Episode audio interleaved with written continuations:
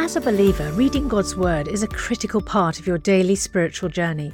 And because it's so important, we've created a unique new resource to help you immerse yourself in biblical truth and open your eyes to all God's Word has for you. It's a free PDF download called The Word One to One that takes you on a guided journey through John chapter 1. With biblical text and short commentary, each page provides insights that will strengthen your faith in an easy to read guided format. There's truly no other resource like this. Download your free PDF copy today at premierinsight.org forward slash resources. That's premierinsight.org forward slash resources.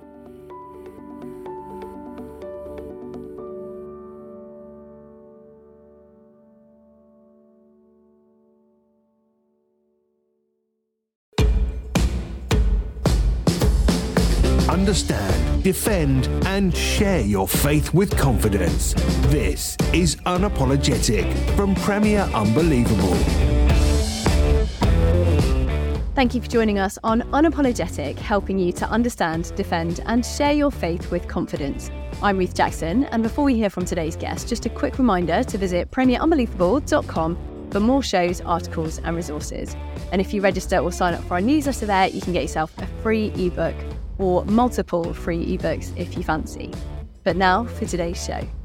I'm joined once again by the wonderful Ana Avila, who is a Mexican writer living in Guatemala with a background in science. She is the author of Make the Most of Your Time, a practical guide to honouring God with your day.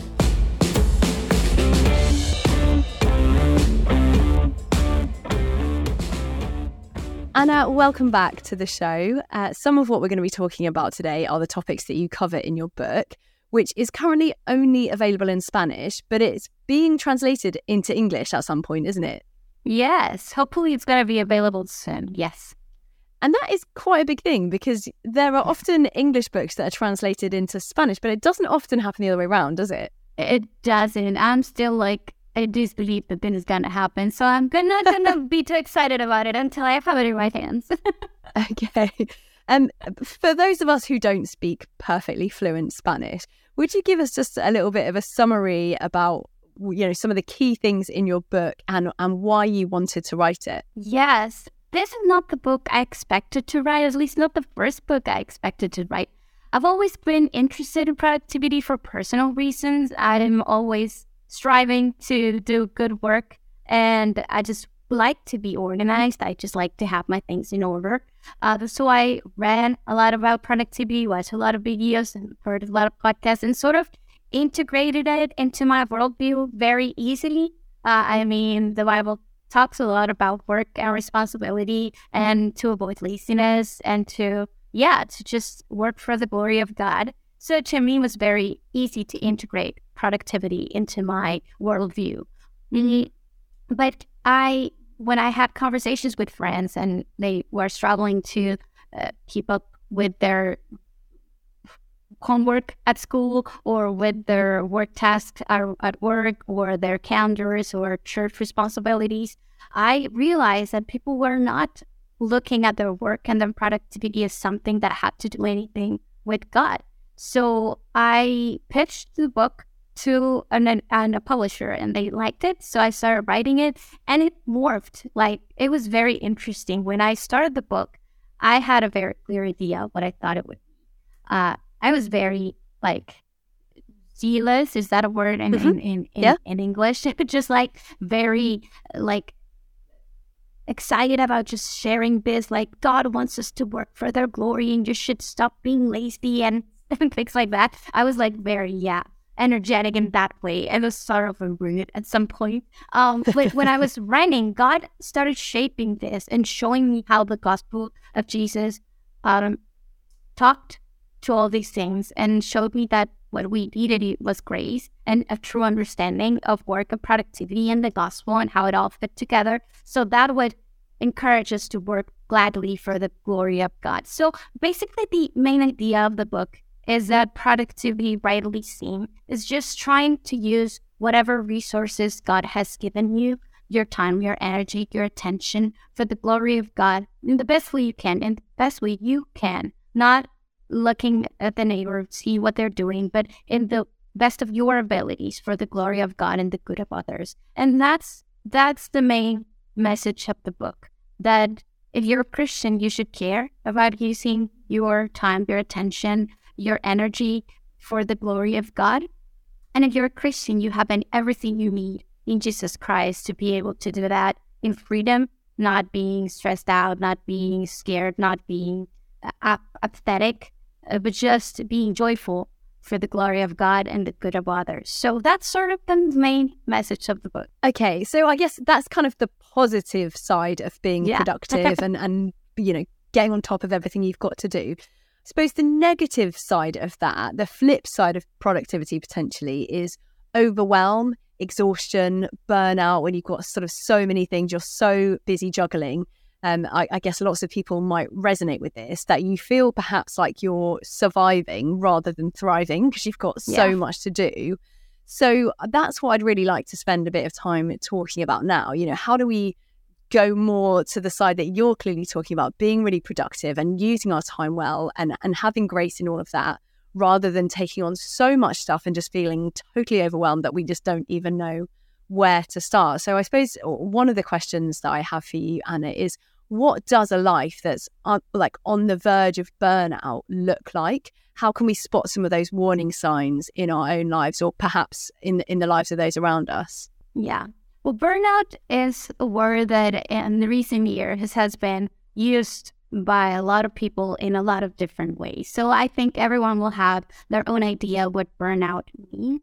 But it's, it is actually a scientific term and it's actually uh, something that is being studied by psychologists and it has a very concrete like definition for it so like in the technical terms burnout is this phenomenon that occurs that that occurs due to interrelational stress in the workplace it's mostly studied within the workplace although i think we could all agree that symptoms related to burnout occur in church at the home so i don't think we can just isolate it there, but in the science they do.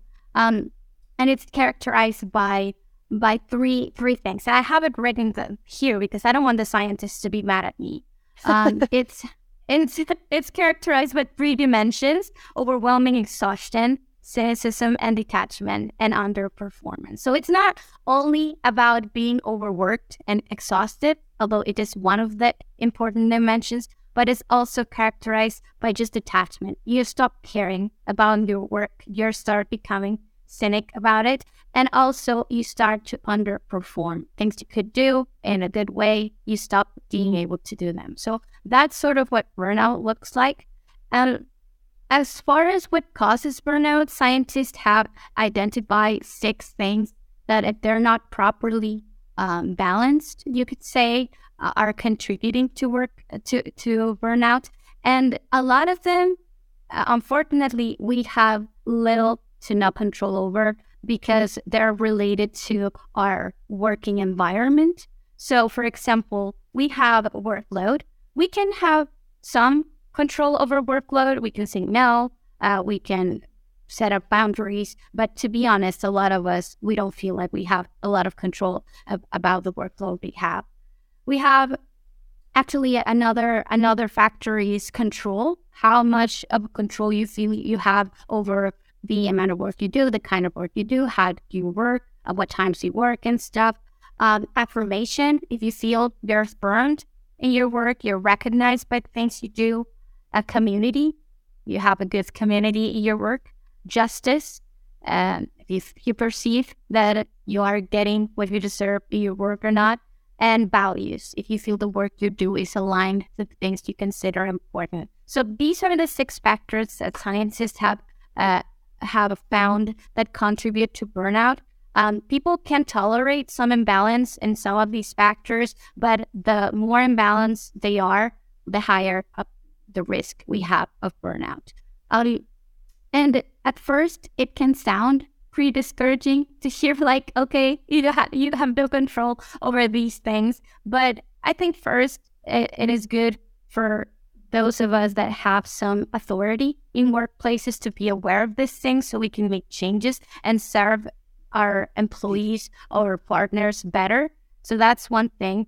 And the other thing is we as employees we might not have control over all of them but we might might have some control over some a- aspects of them and i think one of the most important things we can take care of is, is workload and i think this is relevant for people even that don't work necessarily in an office or things like that because this need to always be doing things is something that i think we can all relate to um, I think one of the things that is very common among professionals, students, working moms, stay at home moms is that desire to always be doing more. And this realization came to me when I was reading uh, an article about the amount of time women spent doing household chores. And they were comparing today, when we have all this technology that helps us do, be more efficient at doing housework to uh, maybe in the 20th and then 19th century when, when women didn't have all these appliances and stuff. Um, and it turned out that women now spend more time doing chores than before. And like, how is that even possible? but I do believe that we always are looking for more and more and more. I think that our work rightly give us this sense of accomplishment of like we are useful. And i think this speaks to how god made us to be. I i, I mean adam and eve they were perfect in every way. They were in a perfect place and god still called them to subdue the earth to work the land to take care of the animals. So we were made to to to reflect god character and image through our work but we are also made to rest um and we when we don't put those boundaries, it is very easy for us to just fill up and fill up and fill up with work. So I think it is very telling that God and one of His commandments uh, tells us to rest and just to stop whatever we're doing. And it's not saying, oh, if you finish all your chores, if you finish all the things you have to do, and then you can rest. No, it's like, okay, and the day to rest, and you just leave everything and you just rest. And it is also very telling that God made us creatures that need to spend one third of their lives unconscious to be able to function. that is to me so telling. So it's like you, you could starve yourself to death. You could refuse to eat. You could refuse to drink. But if you refuse to sleep, your body will make you sleep, whether you want it or not. God made us with this need, very deep need to just rest and I think we as Christians, we can do that well. We can do that voluntarily. We can do that as worship to God, just surrendering and telling God, I know you're taking care of my family, of my business, of my church. I can just surrender through sleep and I will do it with joy. Or we can make a fit and we can throw a tantrum and say, I don't want to sleep. I want to stay awake another hour, another hour, just because I need to take care of this and I need to take care of that. Um, and we don't see there's pride in it. And we can disguise this a lot of the time with piety, like, oh, I want to serve my family, I want to do my work well, I want to, I don't know, whatever. But a lot of the times, just pride. It's just like, oh, I need to do this because if not, everything will fall apart. So yeah, this, these are just some things I've thought about through the years about work and rest. You're listening to Unapologetic from Premier Unbelievable.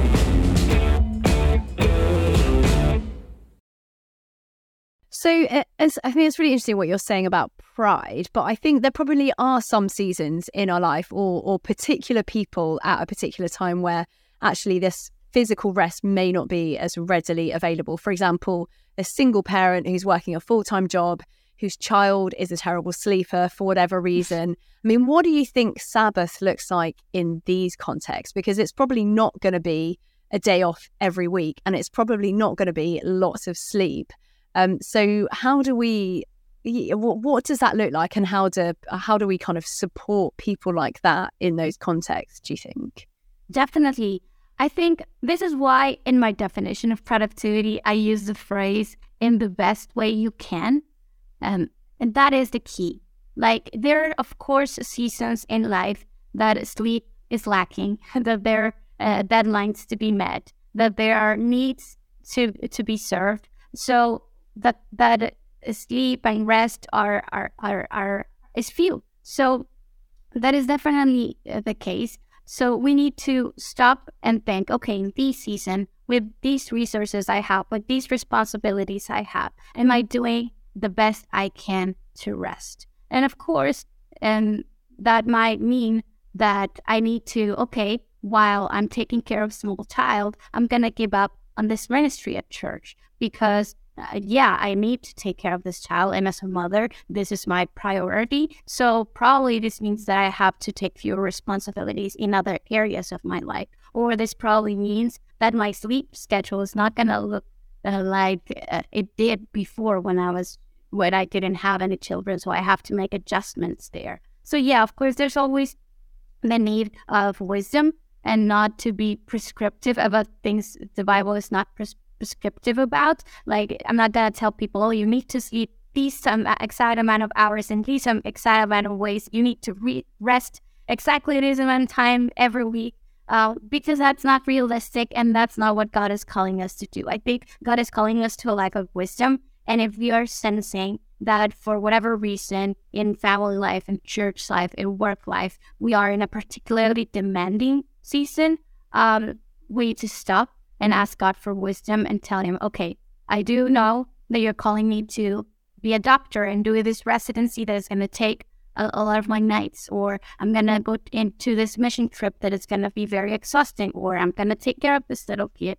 Um, and that's going to be mean fewer rest. But God, how can I provide the energy my body needs? What other things do I have to let go to be able to do this thing you're calling me to do in the best way I can? So I think we can, we can of course do that. And the other thing too, um, we live in a very individualistic uh, society and and and time.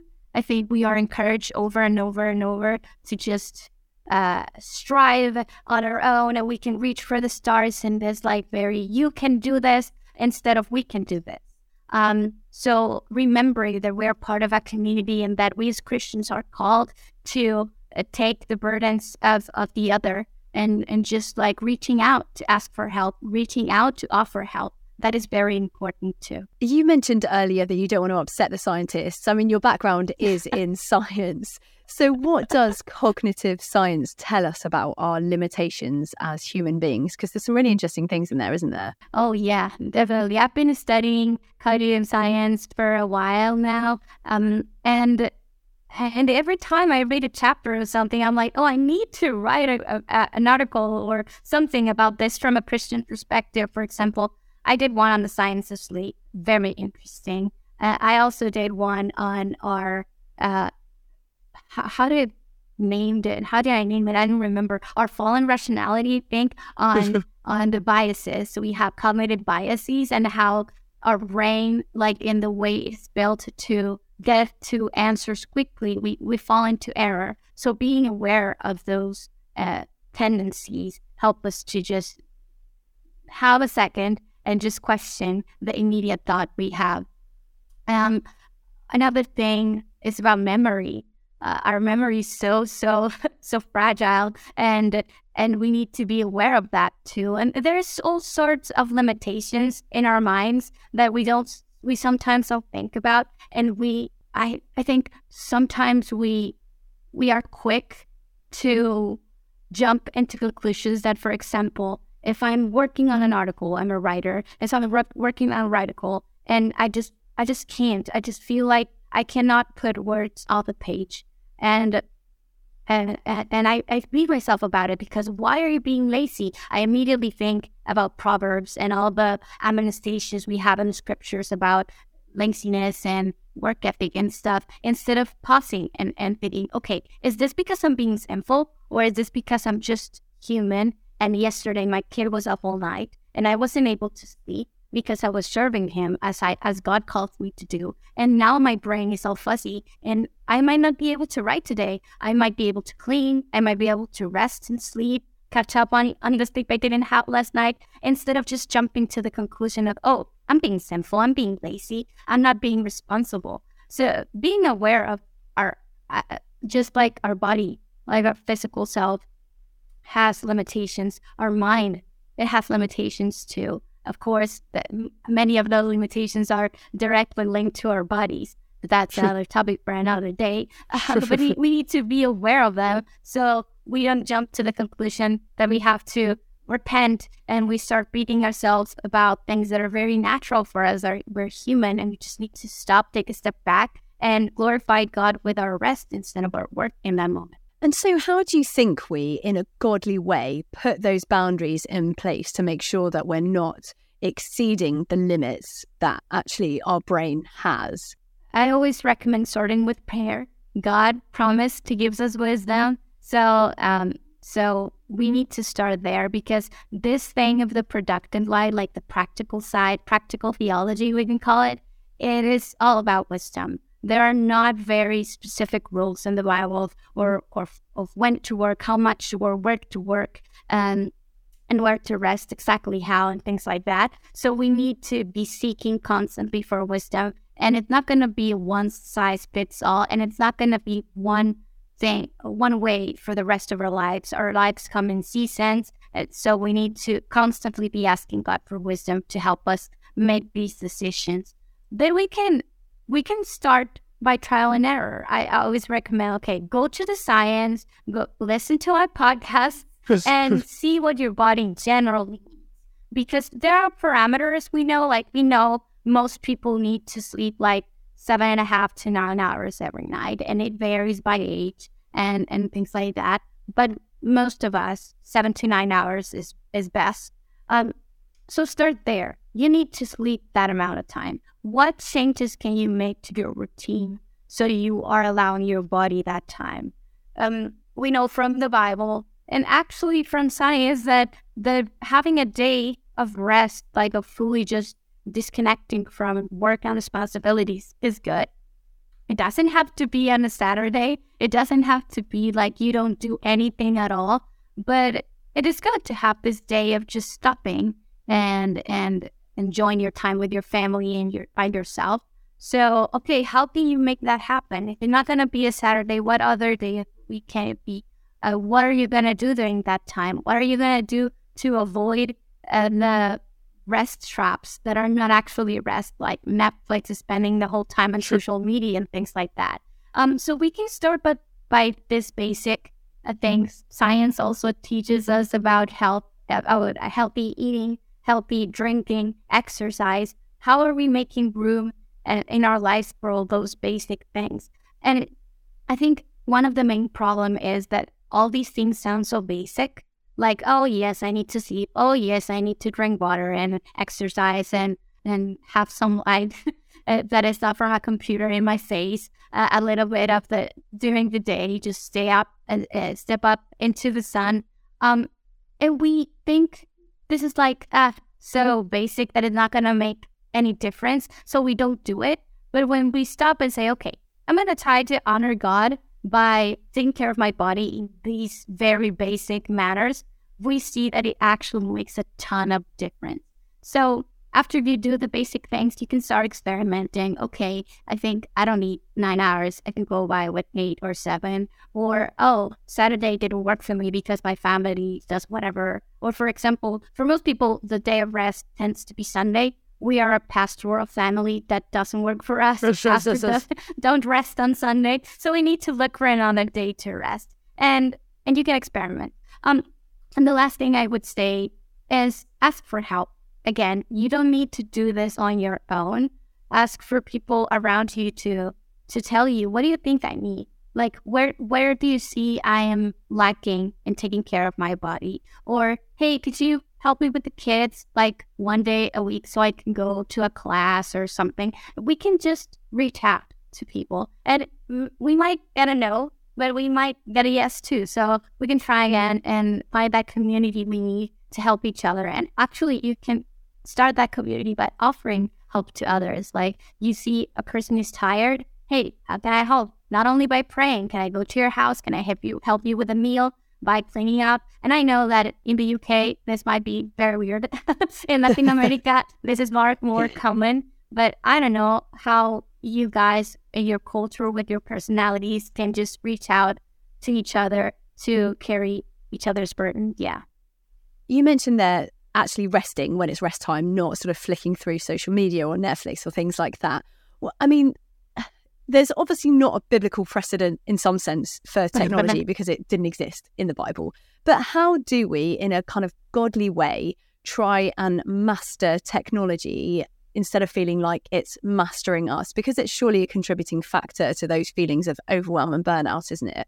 I think the, the, the that concept of, of being mastered, I think that's the biblical the biblical passage we need to go to to remember ourselves that we need to put boundaries into technology because these devices are created to just grab us and never letting us go. Actually, right now, I'm doing a February without social media, and almost 800 people join me from my online community. We have a Telegram group in which n- none of us during the whole month of February is using social media because we're taking that step back and trying to figure out what are we using technology for and how we can use it better. Um, first of all, we need to think about it because this is something so prevalent, every, something that everyone does. Everyone has a phone, everyone has Instagram, Twitter, now TikTok, YouTube, all these tools, and we just go with the flow. And we don't understand, we don't see that when we we go with the flow. We end up going with the flow of the social media companies, and their flow is making money for themselves by keeping us hooked to these devices. So we need to stop and actually think about it and and think about how we're using these tools and actually use them as tools because this is something people always say like, oh, social media is just a tool. You can use it for good, you can use it for evil. Well, yeah, my hammer is not beeping all day, just trying to grab my attention. I'm not gonna just take my hammer and put on some nails on the wall just because I'm bored. So if we are saying social media is a tool, we need to use it as a tool. And for us to be able to use it as a tool, we need to know what we're trying to build. So just stepping back and asking those questions. For example, for me as a writer, social media is all about connecting with my audience. And some might be tempted to fall into the trap of saying, oh, you're a writer, you're a communicator, you want to build this online community, you need to be online all day. But I, I say, no, you don't have to be. I don't have to be. If I want to be a good writer, a good thinker, I need to have the space to actually read and think and write. So I need to have space away from social media to be able to build something that, that I can later share with my audience. So I have special social media days in which I go in and I share the stuff I explicitly want to share. I'm not just like, oh, when am I going to post today? Oh, when I'm going to go on today? Oh, how much, how, how many times I'm going to be flicking through, uh, through Instagram. No, I just have a plan. I just have a goal. So I use Instagram and Twitter for that specific goal. So first stepping back and embracing the fact that, okay, these things are made to be addictive. My psychology is fragile. And I need to uh, to understand and, and be aware of that and embrace that reality. Stop trying to pretend that it's not affecting me and do something about it. Put boundaries in place. And these boundaries can look very different from different people. Um, I know people that are just deciding, that, oh, I'm going to just log on on Instagram on Fridays and Sundays or whatever. That's enough. But for most of us, we need to be a little bit more aggressive. And me personally, I delete every app I'm not using that day. I have Instagram days, I call them. So Fridays and, and, and Sundays are my Instagram days. And the rest of the week, the app is not there because I don't want to be tempted anyway to just waste my time there. So I've, I've heard of people that give up their passwords or use apps that are blocking of, of these of these platforms and stuff. And for some people, this might sound dramatic, but when we stop and think of the amount of money and brain power that is being invested in making these technologies addictive for us to be there and spend our attention and for them to make money, we start thinking, okay, we might be a little bit aggressive too. So yeah, it's very exciting to see all these people in our challenge is stepping back and reflecting on, oh my gosh, I didn't realize the, the power that these platforms had over me. and and starting to make change. So yeah, we're very excited about that. Thank you for joining us on Unapologetic with me, Ruth Jackson. As always, you can find out more about our guests through the links with today's show. And please do let us know what you think of the programme by emailing unbelievable at premier.org.uk, or you can get in touch on social media. Thank you for listening and see you next time. You've been listening to Unapologetic. For more shows, resources, and our newsletter, visit premierunbelievable.com.